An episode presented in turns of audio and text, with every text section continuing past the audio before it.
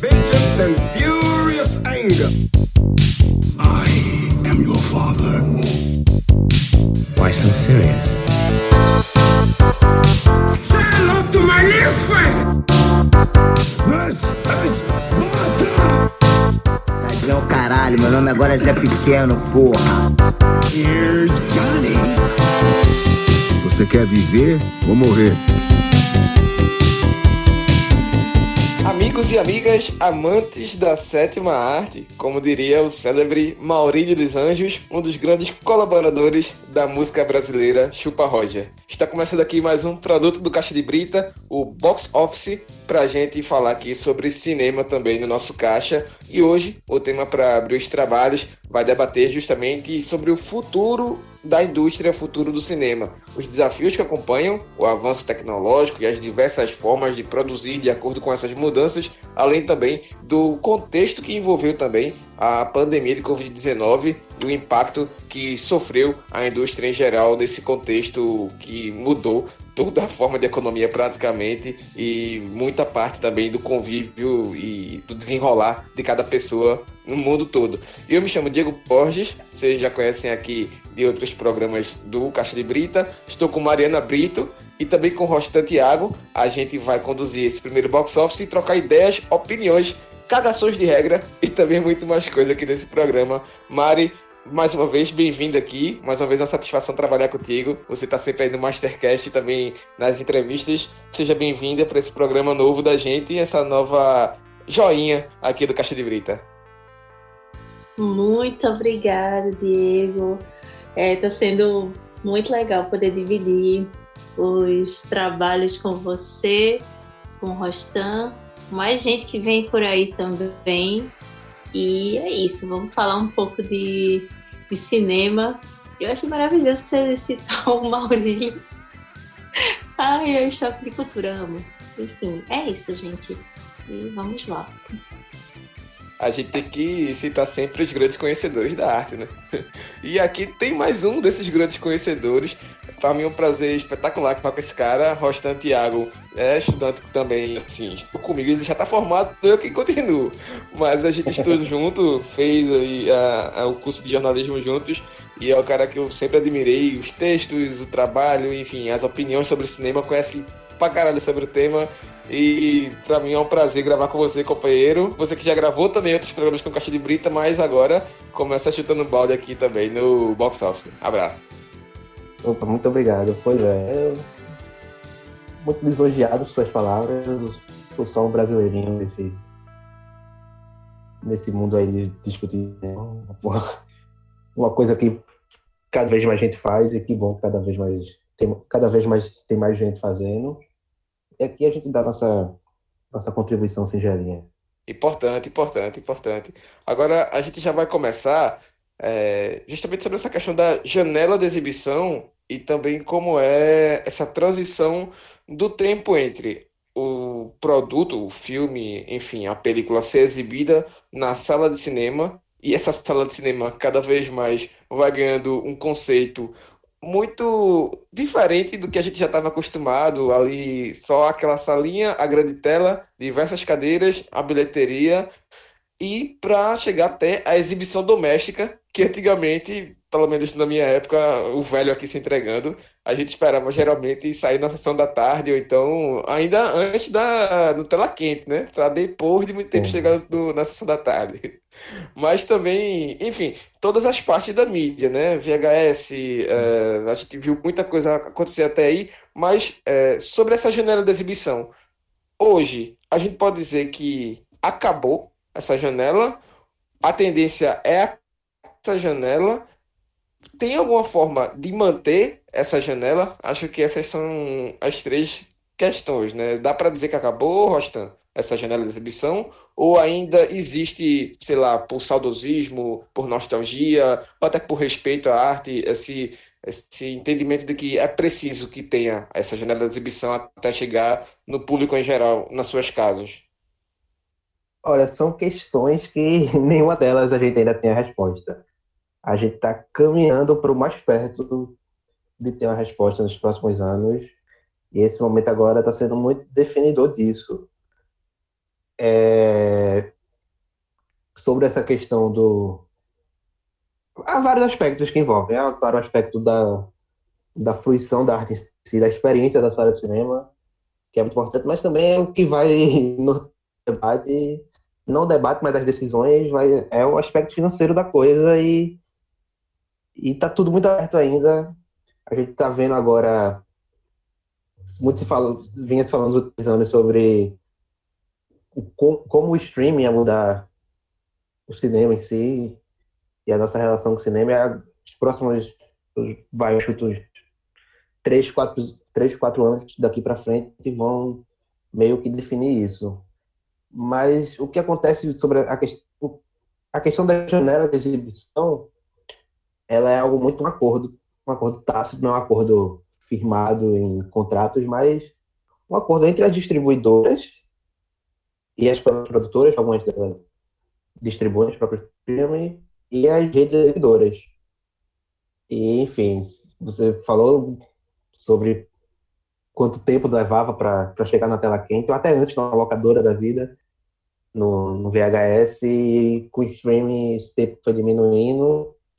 E agora, a gente, acredito que a gente vai falar mais um pouquinho depois sobre como esse tempo parece que, essa janela parece que está acabando, mas ainda não está, está tudo muito certo. Tivemos alguns casos que a gente vai comentar aqui, e esses casos meio que vão dar algumas pistas sobre para onde a gente está indo. Mari, você conhece de arte como poucas pessoas, museóloga, conhece muito bem de, de arte, de peças, enfim. É, tem muita questão da experiência. E assim, você vislumbrar uma tela, você parar ali sobre uma apresentação, sobre, enfim, ter um consumo específico de uma arte. Essa questão da experiência, geralmente eu tava lembrando, eu tava lembrando, eu tava assistindo Dunkirk ontem, tava lembrando como eu amei assistir aquele filme no cinema por toda a mixagem, tal, os aparelhos de som, tal, assim é, muda toda a experiência. Você assistir em casa com a sua aparelhagem, independente se for só o som da televisão, se você tiver um home theater, alguma coisa tal, mas assim, não é a mesma coisa de você assistir, assistir no cinema. Então, assim, como é que você vê essa experiência de você ter um consumo de uma tecnologia, de, de, uma, de uma obra de arte, na verdade, que o cinema, um, um filme não deixa de ser uma obra de arte, alguns mais ou menos, mas assim, esse consumo, o que muda de você ter na, na sala de, de cinema e ter na sua própria casa pela primeira vez um contato com o filme? Eu acho que muda bastante o olhar da pessoa, sabe? A percepção, o como ela vai entender, como ela vai fruir sobre aquele determinado filme. É, eu, é muito engraçado porque, por exemplo, Bacurau eu assisti algumas vezes no cinema, eu assisti algumas vezes em casa, na sala de casa, outras vezes assisti pelo telefone, pela tela do celular, e assim, são experiências muito diversas, de detalhes que você consegue pegar numa tela grande, para detalhes que você não percebe tão bem numa tela menor. Tem a coisa do som, como você falou, que é, o Duncan, que é um, um, um uma peça muito interessante, porque foi feito para remeter a, por exemplo, a questão da guerra, tudo mais, por isso os sons muito altos, e é uma coisa que, por mais que a gente tenha em casa um, um meu é um aparelho de, de som para reproduzir, mas não é a mesma coisa do que na sala do cinema. Eu acho que são experiências que acabam mudando é, a partir de que forma você vê. Então, eu acho isso bem interessante. Claro que, assim, já talvez puxando um pouco para minha área, eu não acho que vai acabar o cinema. O que vai talvez mudar são as percepções que a gente vai ter de, de filmes a partir do meio que a gente vai consumir. Mas eu acho bem interessante assim, perceber essas, essas diferenças. Como foi para mim assistir um filme no cinema, como foi para mim, como é para mim assistir um filme em casa. Sabe? Eu acho bem, bem interessante isso. Ô Rostan, e como é que faz para passar tipo, transferir, no caso, essa monetização? Porque geralmente os, os, os grandes filmes é, geram prêmios, não sei se esses prêmios têm alguma premiação também financeira, mas assim, o principal ganho financeiro, monetário, é com as bilheterias, né? Como é que vai fazer? Tipo, existe já uma solução, existe pelo menos algum norte de um caminho para que esse, esse retorno do investimento que é, é muito dinheiro, enfim, mas existe um retorno, um, um norte para que a gente já possa ver hoje, ó, esse caminho aqui é viável para você produzir filme e exibir além das salas de cinema? Mais uma vez eu vou ser esquivo aqui de sim não. Que a gente, quando a gente fala de streaming, tem uma questão muito grande que envolve isso. Começou com a Netflix, enfim, vem caminhando para os outros, que é a gente não tem certeza dos números. A Netflix não divulga audiência, o que, por sua vez, ainda podia ser convertido em alguma ideia. Não sei, converter essa audiência enquanto isso está trazendo dinheiro para o streaming. Nenhum desses serviços, eles meio que. Eles não, não divulgam números. Eles vão. Eles pegam para eles e analisam, o que é diferente da, da exibição no cinema, que a gente tem todo o controle de. O controle não, a transparência na questão da bilheteria. O que a gente sabe é, você colocar um filme em streaming, como, em especial como tem sendo, como vem sendo essas experiências que a gente teve durante a pandemia, que é a questão do, do aluguel por streaming, não, não um filme que entra no, no catálogo da Netflix, no catálogo enfim, de qualquer outra de qualquer outra plataforma, mas quando coloca o, o, o on demand para alugar via streaming. E para a gente ter uma ideia de números, na exibição nessa sala de cinema, as produtoras, distribuidoras, elas ficam com 50% a 40% do dinheiro e os outros 50% a 40% vai para a rede exibidora, para a sala de cinema. Já no, no aluguel por streaming, esse número chega a 90% para distribuidora, para produtora. Ou seja, ele talvez possa fazer um dinheiro menor no streaming, mas o que ele vai poder aproveitar desse dinheiro é um número muito maior. É o caso que a gente vai entrar já já, não sei se já dá para puxar, porque está muito cedo, mas foi o caso do, do Taos 2 que acabou abrindo os olhos da indústria de uma forma assim de ok, e dá para fazer. Ainda está muito certo, a gente ainda não tem muitos números, porque também era uma, é um é um filme que ele numa uma condição de ambiente e temperatura, enfim, muito específica, um momento muito específico, então é, era, no, era normal ter esses, um, um, retorno bom, mas a gente não sabe, porque cinemas, cinemas fechados, cinemas com redução de, de capacidade, mas, do grosso modo, é isso. A gente dá para fazer dinheiro, mas a gente não sabe o quanto está sendo feito de dinheiro, porque a gente não tem ainda uma transparência sobre os números dos streams.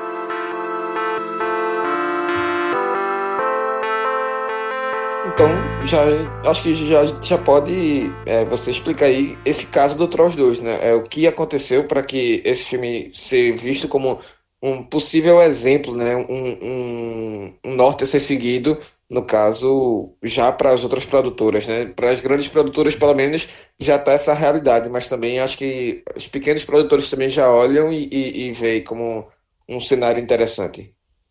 Pois é, de possibilidades, mas também de brigas que vão acontecer aí, porque o que foi o Trolls 2, o Trolls World 2?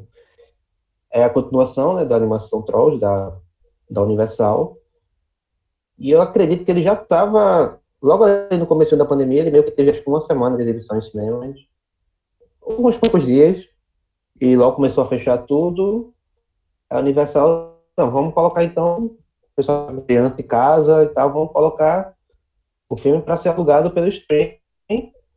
Eles pegaram um preço, eu não vou precisar de dólares, mas a ideia é um preço que eles colocaram como se fosse do ingresso de uma família, três pessoas indo ao cinema.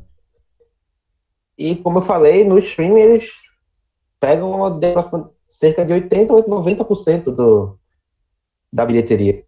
Aí o Trolls 2, ele conseguiu fazer uma bilheteria aproximada. Esses números foram divulgados, são dos poucos divulgados. Eles conseguiram uma bilheteria bem aproximada do primeiro filme. Ainda ficou abaixo, mas assim, só questão de que eles estão pegando uma porcentagem maior do retorno. Aí o que a Universal fez? Não, isso deu certo, talvez a gente, no caso, executivos da Universal declararam que essa pode ser uma ideia, lançar o filme e lançar o filme ao mesmo tempo no já direto no streaming, para alugar no streaming enquanto ele está no cinema, às vezes nem pro cinema. Aí isso na época gerou uma brigas, debates sobre entrou muito a questão da experiência do cinema, de que Mari comentou também de como como é uma outra experiência, eu sou, eu sou um grande defensor dessa experiência, mas teve briga, porque existe hoje a janela de exibição hoje, até 2019, 2020, era de 90 dias. Passou no cinema, 90 dias para poder chegar aos streams, pelo menos para o aluguel. E ele, o que a Universal basicamente falou, a gente vai acabar com essa janela. Aí o que aconteceu? A, não sei se é um sindicato, mas a organização dos exibidores lá dos Estados Unidos odiaram a ideia, porque vai quebrar as pernas né, de, de muitos cinemas, em especial os menores.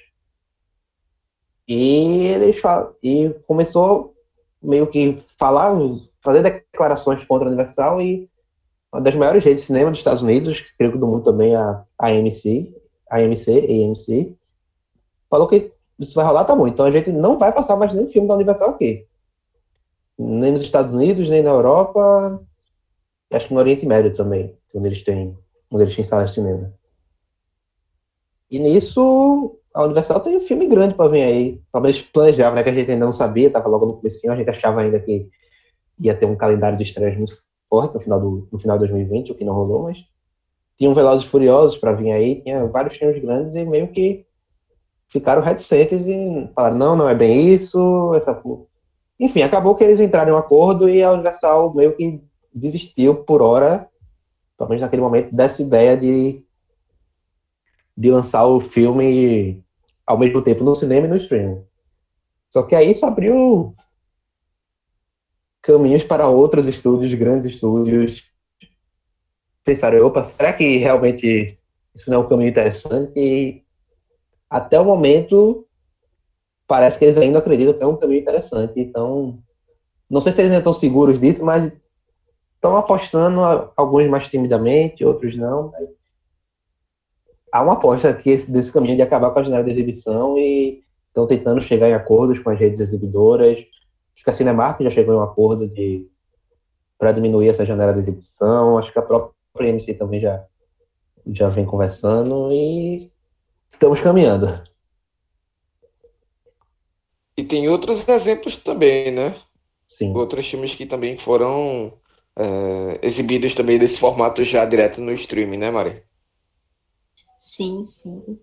É, teve, por exemplo, o da Mulan, né? Que eu acho que foi um caso bem complicado porque ficou naquele vai estrear, não vai estrear no cinema, vai estrear, não vai estrear no cinema. E a Disney lançando o streaming dele, né, dela, Disney Plus, resolve lançar o filme em alguns países que estavam abertos cinemas.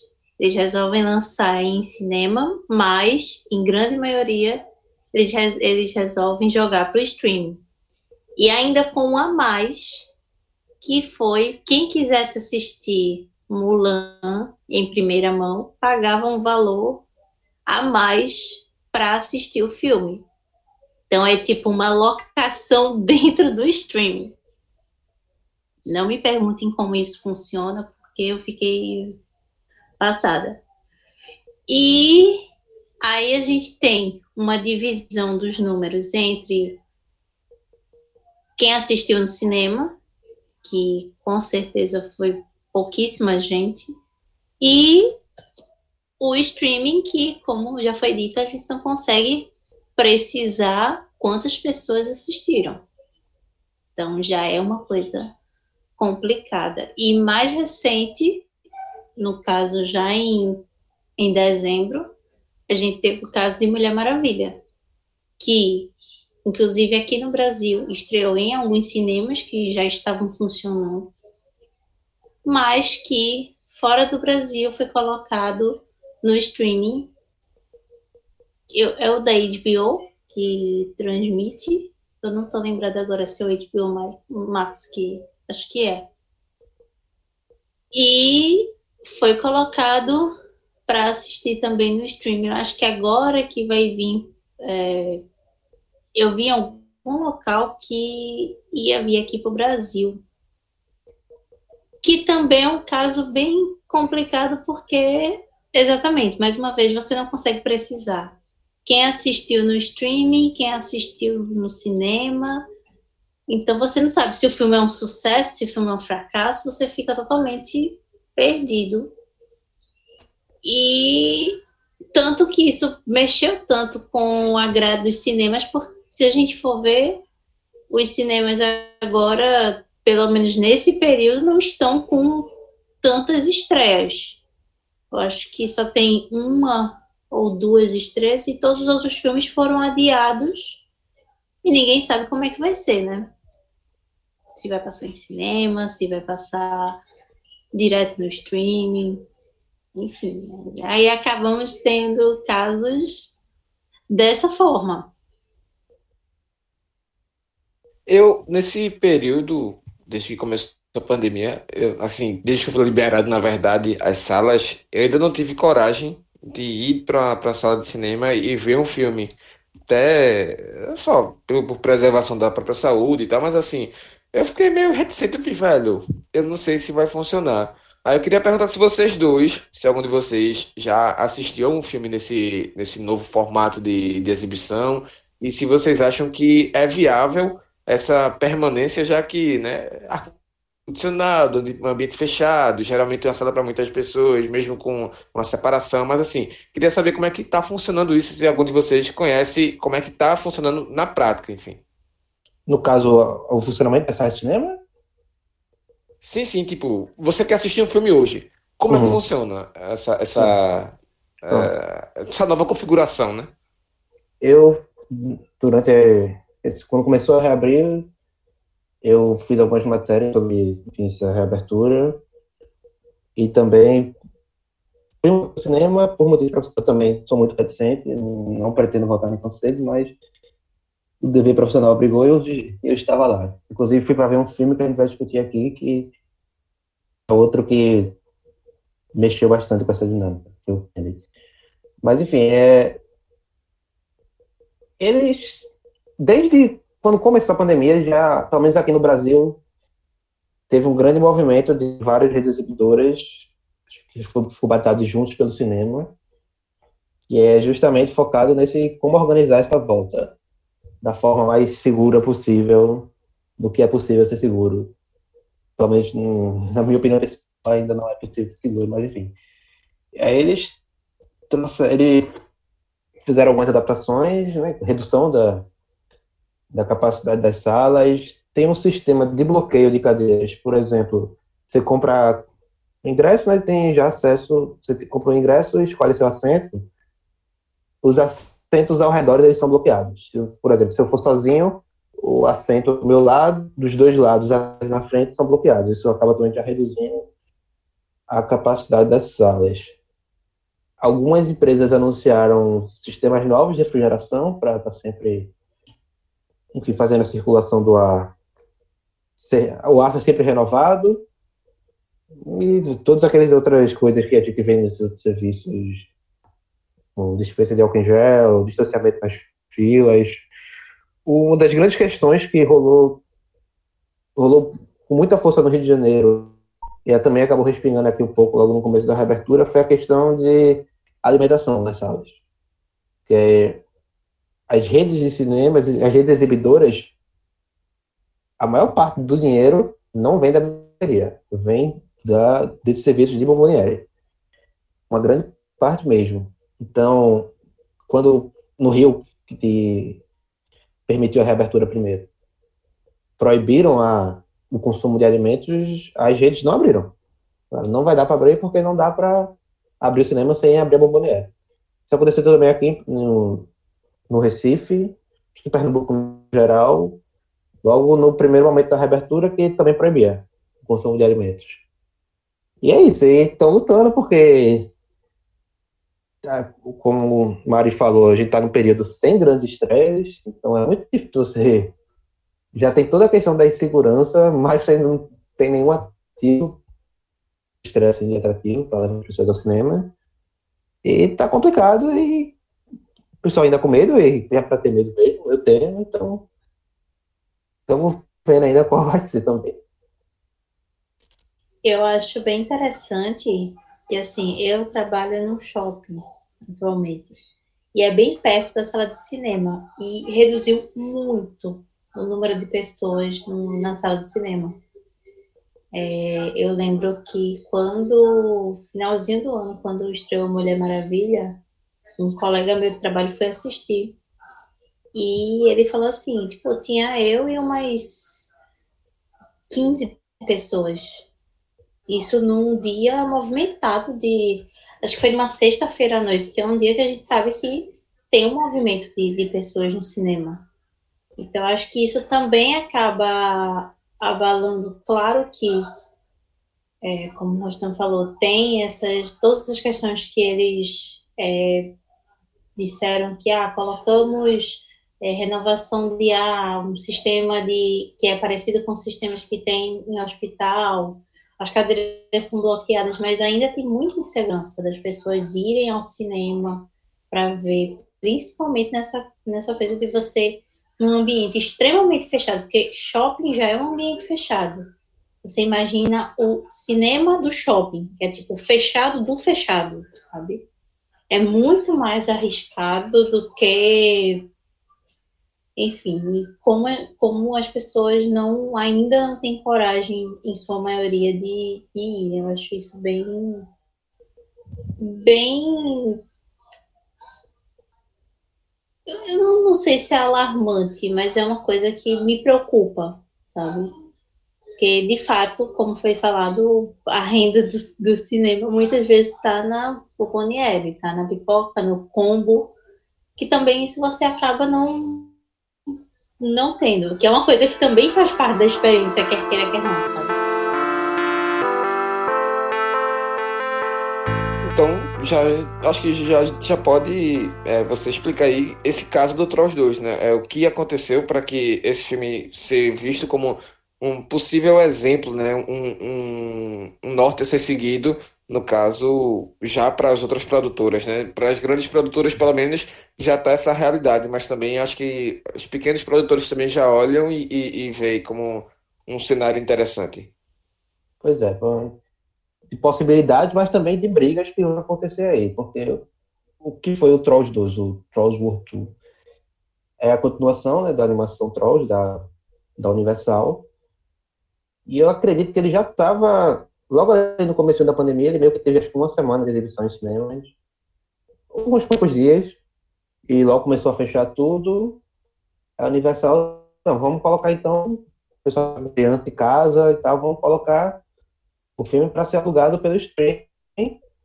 Eles pegaram um preço, eu não vou precisar de dólares, mas a ideia é um preço que eles colocaram como se fosse do ingresso de uma família, três pessoas indo ao cinema. E como eu falei, no streaming eles pegam cerca de 80 ou 90% do, da bilheteria. Aí o Trolls 2, ele conseguiu fazer uma bilheteria aproximada, esses números foram divulgados, são dos poucos divulgados. Eles conseguiram uma bilheteria bem aproximada do primeiro filme. Ainda ficou abaixo, mas só questão de que eles estão pegando uma porcentagem maior do retorno.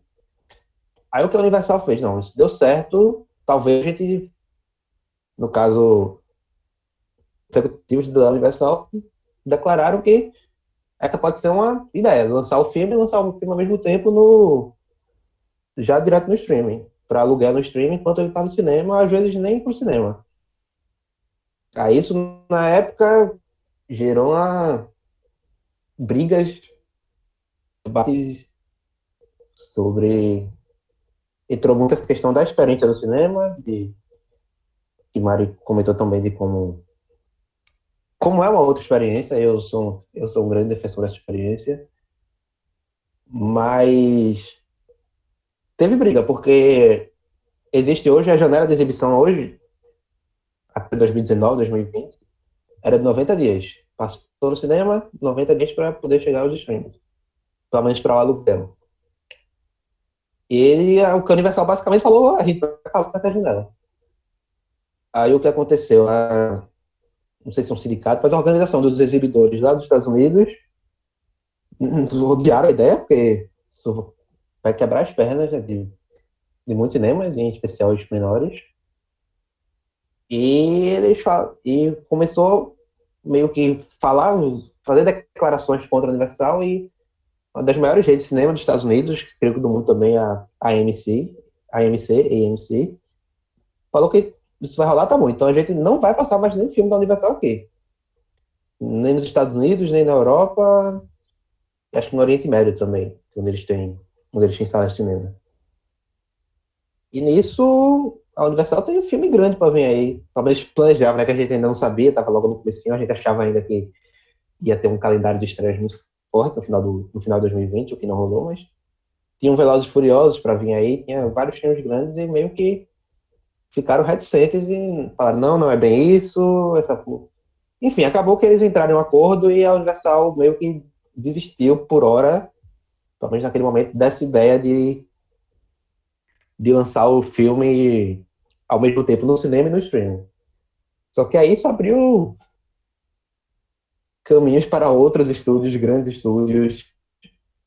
Pensaram, opa, será que realmente isso não é um caminho interessante? E até o momento, parece que eles ainda acreditam que é um caminho interessante. Então, não sei se eles ainda estão seguros disso, mas estão apostando, alguns mais timidamente, outros não. Há uma aposta aqui desse caminho de acabar com a janela de exibição e estão tentando chegar em acordos com as redes exibidoras. Que a Cinemark já chegou em um acordo de para diminuir essa janela de exibição. Acho que a própria MC também já, já vem conversando e estamos caminhando. E tem outros exemplos também, né? Sim. Outros filmes que também foram é, exibidos também desse formato já direto no streaming, né, Mari? Sim, sim. É, teve, por exemplo, o da Mulan, né? Que eu acho que foi um caso bem complicado porque ficou naquele vai estrear, não vai estrear no cinema, vai estrear, não vai estrear no cinema. E a Disney lançando o streaming dele, né, dela, Disney Plus, resolve lançar o filme em alguns países que estavam abertos cinemas. Eles resolvem lançar em cinema, mas, em grande maioria, eles, eles resolvem jogar para o streaming. E ainda com um a mais, que foi quem quisesse assistir Mulan em primeira mão pagava um valor a mais para assistir o filme. Então é tipo uma locação dentro do streaming. Não me perguntem como isso funciona, porque eu fiquei passada. E aí a gente tem uma divisão dos números entre quem assistiu no cinema que com certeza foi pouquíssima gente, e o streaming, que, como já foi dito, a gente não consegue precisar quantas pessoas assistiram. Então já é uma coisa complicada. E mais recente, no caso já em, em dezembro, a gente teve o caso de Mulher Maravilha, que Inclusive aqui no Brasil estreou em alguns cinemas que já estavam funcionando, mas que fora do Brasil foi colocado no streaming. É o da HBO que transmite. Eu não estou lembrada agora se é o HBO Max que acho que é. E foi colocado para assistir também no streaming. Eu acho que agora que vai vir é, eu vi algum local que ia vir aqui para o Brasil. que também é um caso bem complicado porque, exatamente, mais uma vez, você não consegue precisar. Quem assistiu no streaming, quem assistiu no cinema. Então você não sabe se o filme é um sucesso, se o filme é um fracasso, você fica totalmente perdido. E tanto que isso mexeu tanto com o agrado dos cinemas, porque se a gente for ver, os cinemas agora, pelo menos nesse período, não estão com tantas estreias. Eu acho que só tem uma ou duas estreias e todos os outros filmes foram adiados e ninguém sabe como é que vai ser, né? Se vai passar em cinema, se vai passar direto no streaming, enfim. Aí acabamos tendo casos dessa forma. Eu, nesse período, desde que começou a pandemia, eu, assim, desde que eu fui liberado, na verdade, as salas, eu ainda não tive coragem de ir para a sala de cinema e ver um filme. Até só por, por preservação da própria saúde e tal, mas assim, eu fiquei meio reticente, eu falei, velho, eu não sei se vai funcionar. Aí eu queria perguntar se vocês dois, se algum de vocês já assistiu a um filme nesse, nesse novo formato de, de exibição, e se vocês acham que é viável essa permanência, já que, né, ar-condicionado, ambiente fechado, geralmente uma sala para muitas pessoas, mesmo com uma separação, mas assim, queria saber como é que está funcionando isso, se algum de vocês conhece como é que está funcionando na prática, enfim. No caso, o funcionamento da sala de cinema? Sim, sim, tipo, você quer assistir um filme hoje. Como uhum. é que uhum. funciona essa, essa, uhum. é, essa nova configuração, né? Eu, durante. Quando começou a reabrir, eu fiz algumas matérias sobre enfim, essa reabertura. E também fui ao cinema, por motivo eu também sou muito reticente, não pretendo voltar nem tão cedo, mas o dever profissional obrigou e eu, eu estava lá. Inclusive, fui para ver um filme que a gente vai discutir aqui, que é outro que mexeu bastante com essa dinâmica. Mas, enfim, é... eles, desde quando começou a pandemia, já, pelo menos aqui no Brasil, teve um grande movimento de várias redes exibidoras que foram batidos juntos pelo cinema, que é justamente focado nesse como organizar essa volta da forma mais segura possível do que é possível ser seguro. Talvez, na minha opinião, ainda não é possível ser seguro, mas enfim. Aí eles, eles fizeram algumas adaptações, né, redução da, da capacidade das salas, tem um sistema de bloqueio de cadeiras, por exemplo, você compra ingresso, né, tem já acesso, você compra o ingresso, escolhe seu assento, os assentos ao redor eles são bloqueados. Por exemplo, se eu for sozinho, o assento do meu lado, dos dois lados na frente são bloqueados. Isso acaba também já reduzindo a capacidade das salas. Algumas empresas anunciaram sistemas novos de refrigeração para estar tá sempre, enfim, fazendo a circulação do ar, o ar ser sempre renovado e todas aquelas outras coisas que a gente vê nesses serviços com dispensa de álcool em gel, distanciamento nas filas. Uma das grandes questões que rolou, rolou com muita força no Rio de Janeiro e também acabou respingando aqui um pouco logo no começo da reabertura foi a questão de alimentação nas salas. Que é, as redes de cinemas, as redes exibidoras, a maior parte do dinheiro não vem da bilheteria, vem da, desses serviços de bomboniere. Uma grande parte mesmo. Então, quando no Rio, que permitiu a reabertura primeiro, proibiram a, o consumo de alimentos, as redes não abriram. Não vai dar para abrir porque não dá para abrir o cinema sem abrir a bomboniere. Isso aconteceu também aqui no, no Recife, em Pernambuco no geral, logo no primeiro momento da reabertura, que também proibia o consumo de alimentos. E é isso, e estão lutando porque Tá, como o Mari falou, a gente está num período sem grandes estresses, então é muito difícil você. Já tem toda a questão da insegurança, mas você não tem nenhum ativo, estresse de atrativo para as pessoas ao cinema. E tá complicado e o pessoal ainda com medo, e é para ter medo mesmo, eu tenho, então estamos vendo ainda qual vai ser também. eu acho bem interessante que, assim, eu trabalho no shopping atualmente. E é bem perto da sala de cinema. E reduziu muito o número de pessoas no, na sala de cinema. É, eu lembro que quando, finalzinho do ano, quando estreou Mulher Maravilha, um colega meu de trabalho foi assistir. E ele falou assim, tipo, tinha eu e umas 15 pessoas. Isso num dia movimentado de. Acho que foi numa sexta-feira à noite, que é um dia que a gente sabe que tem um movimento de, de pessoas no cinema. Então, acho que isso também acaba abalando. Claro que, é, como o Rostam falou, tem essas todas essas questões que eles é, disseram que ah, colocamos é, renovação de ar, um sistema de que é parecido com sistemas que tem em hospital, as cadeiras são bloqueadas, mas ainda tem muita insegurança das pessoas irem ao cinema para ver, principalmente nessa, nessa coisa de você num ambiente extremamente fechado, porque shopping já é um ambiente fechado. Você imagina o cinema do shopping, que é tipo fechado do fechado, sabe? É muito mais arriscado do que. Enfim, como, é, como as pessoas não ainda não têm coragem, em sua maioria, de, de ir. Eu acho isso bem. bem eu não sei se é alarmante, mas é uma coisa que me preocupa, sabe?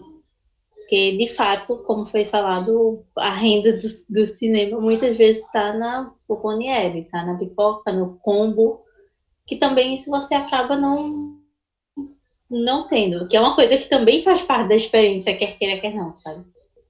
Pronto, Rostan. E aí, é, tu levantou questão do Tenet de, de Nolan. Eu sou a cada linha do Nolan, mas ainda não assisti esse filme. Mas assim, tem outros exemplos também que vale a pena a gente citar aqui, né?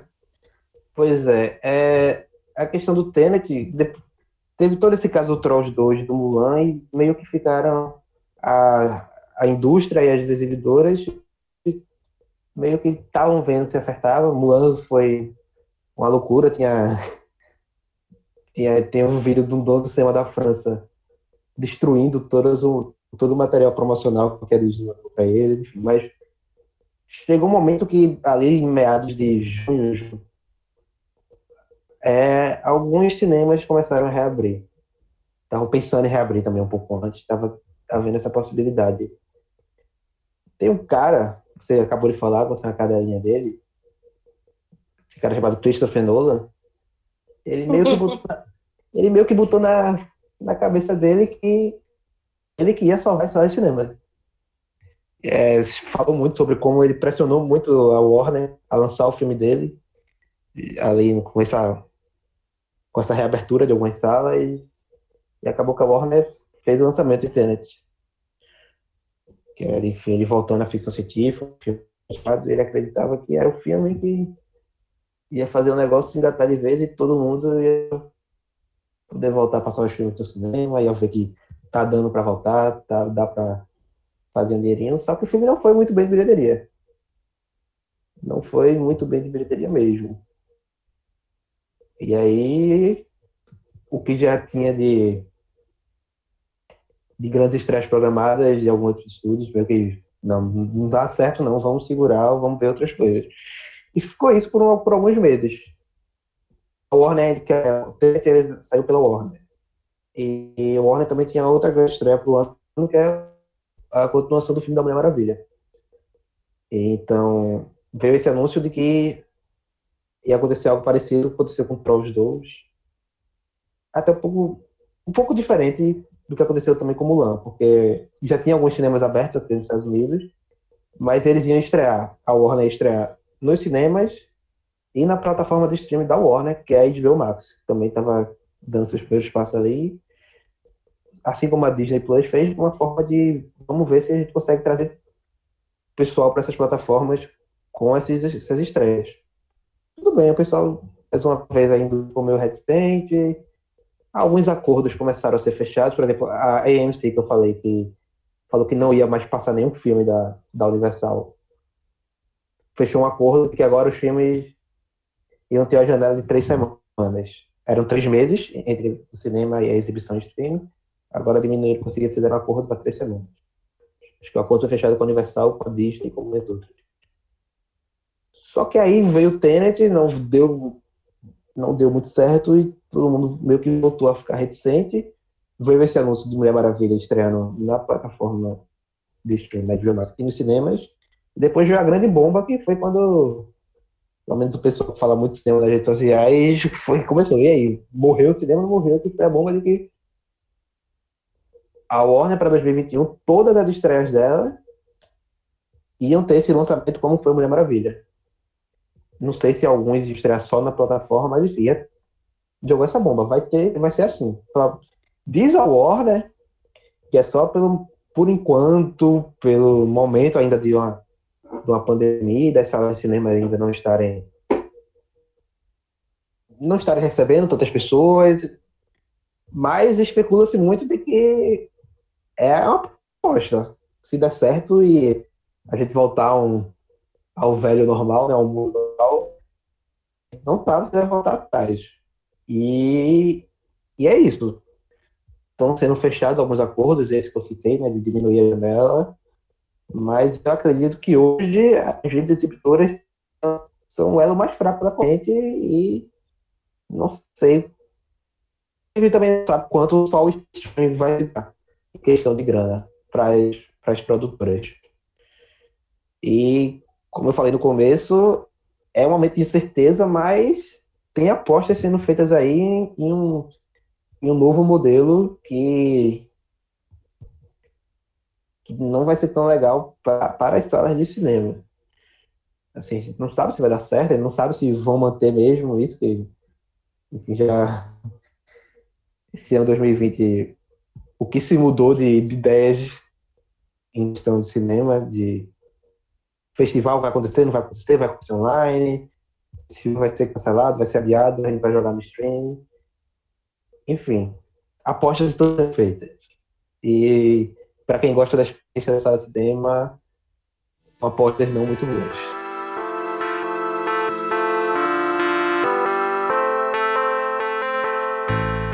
E é aí que a gente vira a pauta para o próximo tema, que é justamente o futuro, né? Se vai haver ou não cinema ainda nos próximos anos, partir dos próximos anos, né? Porque a tendência é que, pelo que Rocha está trazendo também e pelo que está vendo de comércio, de mercado, enfim, no geral, é que novas soluções venham para trazer novas experiências, se vão ser experiências boas ou não, aí é uma diferença, né? Mas assim, é... como é que a gente, como é que vocês veem? Como é que a gente imagina o cinema daqui para frente, Mari? É... Principalmente da parte, acho que assim, tanto de, de captação, mas assim, de experiência mesmo. O que é que a gente pode esperar para o futuro daqui, sei lá, como a gente vai terminar essa década que está iniciando nesse ano? Assim, eu tenho uma visão que o cinema a exibição em cinema não vai acabar. O que pode ocorrer é dela se tornar uma coisa mais resumida. Como a gente tem a sensação, por exemplo, em cinemas menores, não mais em grandes salas. Pelo menos é isso que eu eu vejo como uma perspectiva. Por outro lado, eu vejo que você tendo uma exibição, por exemplo, no streaming, é, seja ele diretamente para a tua TV ou do teu celular, enfim, ele dá uma sensação diferente. Então, acho que são dois pontos que a gente está aprendendo. Claro que esse período de pandemia que a gente ainda vive é, mostrou várias dificuldades, como, por exemplo, a gente sabe a questão do ensino é, híbrido, metade presencial, metade online, que também é uma coisa que está sendo discutida, assim como o cinema, a forma de se fazer, e principalmente a forma de se transmitir cinema, eu acho que é o mais enigmático atualmente. O, o que eu acho que pode acontecer, como já foi dito, é ter essa redução de, de janela mesmo, de um tempo, e o cinema voltar como uma coisa.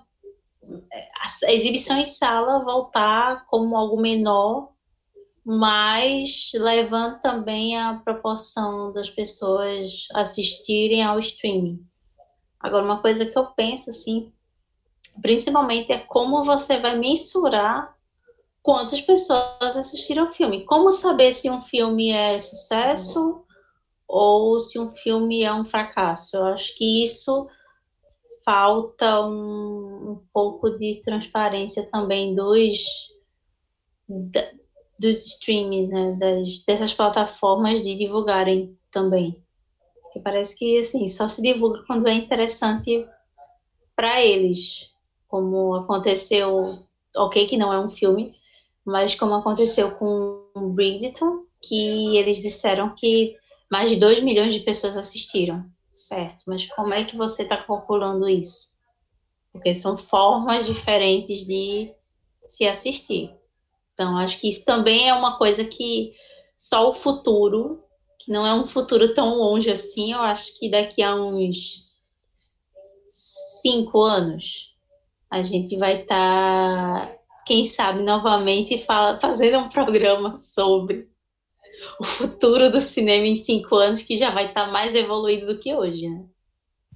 Certamente. Rostão, eu queria que tu avisa sobre isso também, mas assim, queria que também tu falasse sobre o, sobre o viés é, de mais uma mídia que vai se tornando obsoleta, né? Assim, pelo menos o que se desenha é isso, tipo, a gente já trabalhou em jornal, a gente conhece como funciona, que é tipo, uma mídia que já caiu em obsolescência e mesmo assim tenta se manter, tenta se manter, investe, investe, investe, mas cada vez mais vê o seu retorno financeiro miando, né? Tipo, sendo praticamente uh, sumindo do, do, do a, ao longo dos dias. Existe alguma forma de que tenha um, um retorno, tenha um, um, uma receita, uma captação de receita dentro desse formato ainda? Eu acho que é muito cedo para dizer, também é muito cedo para falar em obsolência. Eu acredito que não. Eu acredito que não é. Não morre, porque tem toda a questão de uma experiência cultural da sala de cinema, sabe? De hábito, de. E o cinema não é sentar e ver, é você sair de casa, se transportar para a cidade, é, enfim. Estar naquela sala ali vulnerável, ao lado de um bocado desconhecido. Eu acho que por toda essa questão uma questão cultural, de hábito, eu acho que vai, não vai morrer, não. Não vai morrer e vai, vai conseguir retorno. A gente está vivendo um momento muito específico da, da humanidade, assim, que não permite a gente tomar exemplos de agora como definitivos. Eu acredito que pode essas novas formatações de exibição pode sim ter impactos, pode ter uma, uma, redução, talvez até um pouco. Acho que eu falo nem nicho, porque nicho parece algo tão mais, tão mais tão mais específico, tão mais reduzido, mas eu acredito que é assim, a redução, mas eu acredito que app não morre, tem toda uma cultura de festivais de cinema e tem toda essa questão da experiência do, do ir ao cinema, de, de sei lá, sair com os filhos e ir ao cinema, sair com a família. A, a, saída para o cinema faz parte da experiência de ir ao cinema. Acho que isso é algo que eu não vejo morrendo, pessoalmente. E quanto houver essa cultura, vai, vai ter um retorno, sim, financeiro. É, acredito que é isso. Vamos chegando em acordos. Eu, acredito, eu falei sobre a agenda exibidora ser o elo mais fraco da corrente, mas também não é tão fraco assim. Acredito que há uma capacidade de se bater de frente, principalmente porque a gente o Mari falou agora também, para a gente não ter uma transparência muito grande sobre, sobre o quanto o quanto está dando certo a experiência do streaming e que pode estar dando certo sim, mas eu não acredito que seja uma experiência que esteja tão, tão certo ao ponto de acabar com a experiência do cinema. Acredito que acredito que há uma possibilidade de convivência aí entre os dois que que por um lado também o streaming ele torna acessível o cinema. Eu acho que é uma coisa muito bonita que aconteceu. Triste e bonita que aconteceu esse ano foi a questão dos festivais estarem indo para o online, que, por exemplo, a questão do festival de cinema eu acho é uma coisa muito bonita, tem encontro ali das pessoas, mas Universaliza, rolar, né? mas teve um é, exato, mas teve um contraponto de que eu pude ver festivais que eu sempre sonhei ver na minha vida e não pude ver. Pude ver uma mostra de São Paulo, uma mostra Tiradentes, tudo online esse ano, filmes maravilhosos que eu só vejo o festival aqui eu vejo todos os anos. Pois é. Aí eu acredito que a experiência não morre, a experiência também não morre, a experiência comercial do cinema também não morre, eu acho que ainda é muito cedo para falar em morte. Mas acho que vai ter impacto sim. Mas não impactos tão trágicos. E assim, é, perguntar a vocês dois também, tipo, eh, essa forma de a gente ter um retorno, o que que faz sucesso, o que não faz sucesso, até que ponto isso pode é, mu- mudar a cabeça dos produtores, digamos assim, é, tanto do investimento público, enfim, independente disso, mas assim, é, você, como é que posso pensar, um direcionamento a querer fazer um filme mais blockbuster, tipo, em vez de você fazer uma peça, digamos, é, um, um documentário sobre algo que você queira falar, algum problema social que você quer denunciar, alguma coisa assim, exibir, e ao mesmo tempo você ter esse dilema entre querer seguir o que está dando sucesso, o que está dando audiência, enfim. Acho que isso já existia, mas agora vocês acham que potencializa essa tendência? Ou isso é só uma viagem que eu tô tendo aqui, imaginando que pode acontecer? Não sei, eu acredito que não. Eu acredito que é a gente que não sabe se tá dando certo, não, mas quem tá fazendo sabe, saca?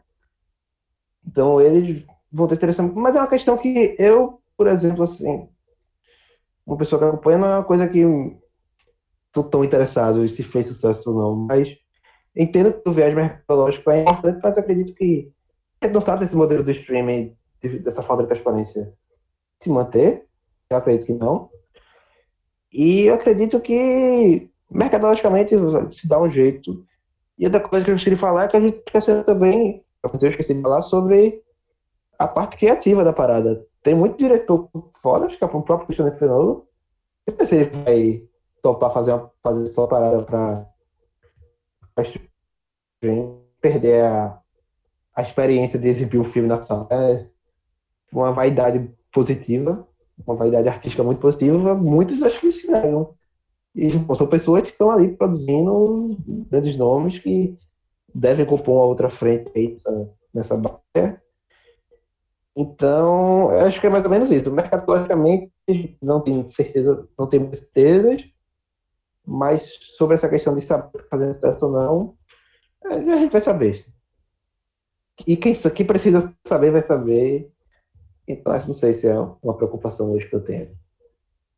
Porque muda muito É. também a questão da aparelhagem, né, Mari? Tipo, é, uma vez eu lembro que eu, eu editei um podcast, eu fiz um- uma brincadeirinha de colocar espacialidade, tipo, colocar duas vozes um pouco mais voltadas para a esquerda, outras duas voltadas para a direita, um pouco como uma mixagem de som o pessoal faz para um CD, tipo, de uma banda, bota o baixo de um lado, a guitarra de outro, e aí, tipo, eu vi a galera reclamando, ah, pô,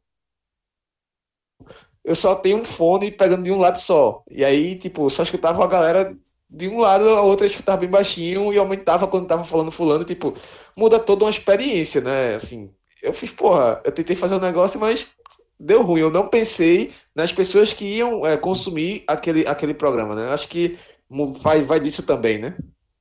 Sim, sim, eu acho que vai também desse como as pessoas vão consumir, o que vai ser mais visto, o que vai ser menos visto, mas eu tenho uma, uma opinião parecida com a de Austin. Eu acho que também quem, quem precisa saber que são as produtoras, eles vão ter esse, esse controle. Mas a gente, como público, a gente vai ter uma coisa muito mais espaçada, né? Muito mais vista pela ótica deles. O que pode ser bom e o que pode ser ruim, né? Entre aspas. De, de não ver alguma coisa que seja um pouco fora dessa, dessa lente, né? Mas eu acho que, como toda experiência, é, independente de como ela, como ela se dá, eu acho que é necessária sabe? É, é, é, interessante a gente perceber essas várias óticas que, que incluem um filme, que, que apresentam um filme, exatamente para a gente poder entender, né?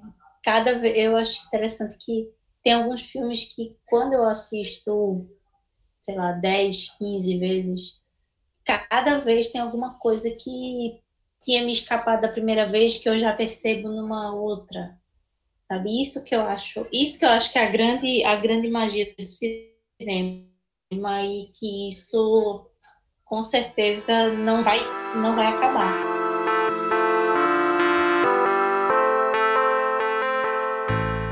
Bom, então assim a gente termina esse primeiro programa, esse primeiro box office e espero que seja o primeiro de muitos, que a gente consiga aqui trazer cada vez mais um debate bem salutar aqui para o cinema. Para quem gosta, se você ouviu o programa, gostou, envia lá para o seu amigo, para sua amiga que gosta de cinema também. É sempre bom. Respondam aí, digam suas, suas opiniões também aqui no, no Twitter do Caixa de Brita, vão comentando com a gente. E aí eu queria fechar pedindo para cada um de vocês trazerem uma indicação de filme, né? Uma indicação de documentário, alguma coisa assim que vocês assistiram recentemente e onde as pessoas podem encontrar. Eu deixo aqui Dunkirk, assisti ontem e para quem não assistiu ainda, vá assistir. Eu aqui pagando pau pro Christopher Nolan, se acostume porque eu vou fazer isso muitas vezes nesse programa. Tem na Netflix, a propósito. Nossa senhora. Indique aí a de vocês. Eu fui pego desprevenido agora, mas eu vou indicar um filme que eu tô sempre indicando por aí. É um filme para temporada. É um filme lá de uma, uma galera que tá produzindo cinema massa lá em Minas Gerais, mais especificamente no município de Contagem. E, enfim, muito bonito o filme. Acho que é um dos filmes mais brasileiros que eu já vi de filmes brasileiros na questão de, de mostrar ali um, o Brasil para uma outra ótica, uma ótica mais, mais realista, mas não sei se realista é a palavra, mas enfim. Um filme bem paixão, eu acho muito bonito, do André Novaes Oliveira. E ele está na Netflix e acho que isso é, um, é algum fator importante pela atividade que agora. Porque muitos desses filmes antes ficavam muito presos em circuitos festivais e agora eu consigo ver uma, uma penetração maior deles em outros chegando em outros lugares, e enfim, esse filme tá na Netflix, acho uma maravilha e tá lá. Vamos lá. Indiquem esse podcast para três amigos cinéfilos de vocês, gente, tá? Só, só quero informar isso, assim. Rapaz, eu vou indicar o filme que eu indico para todas as pessoas atualmente, que é Bacurau, que eu já assisti algumas, muitas vezes e que eu tenho muita fé, assim, espero do fundo do coração que seja o filme que leve o Brasil ao Oscar, por favor. Apesar que ainda tem o Central do Brasil entalado na, na garganta, Dona Fernanda. Mas eu vou ser clichê e vou indicar Bacurau, porque é o filme que, enfim, sou, sou apaixonada pelo trabalho do Juliano e do Kleber e é isso. É isso, gente. Prometo ser menos clichê Vulgo nos Kleber. próximos Oi? O vulgo Kleber e o cara, né? o Juliano, gente. Por favor. Não vamos esquecer dele. É isso, galera. A gente termina aqui o box office. Interrompi, interrompi tua, sua conclusão, mas porra, eu ri demais com essa porra dele. eu, Cleber, não eu, pare, eu acho que eu passei. Eu passei uns dois minutos rindo só dessa resenha, pô. Né? Abraço, Juliano Ramos. É isso, galera. Acabamos aqui o Box Office. A gente se vê no próximo programa agora, daqui a 15 dias mais ou menos. Mas se aparecer alguma bomba aí, a gente grava também um plantãozinho aqui, porque né, a gente nunca sabe quando vai mexer na indústria. Obrigado, Mari, obrigado, Rostan, obrigado a vocês todos que, vocês todos que ouviram esse programa. E lembrando de novo, indique aí para esses amigos, para essas amigas que gostam de cinema e vamos debater também aqui cinema. E a gente vai falar também de Bacurau mais na frente, porque tem muita coisa boa que pode acontecer aí pra gente também. Valeu, valeu, galera. Até o próximo programa. Tchau, tchau. sky.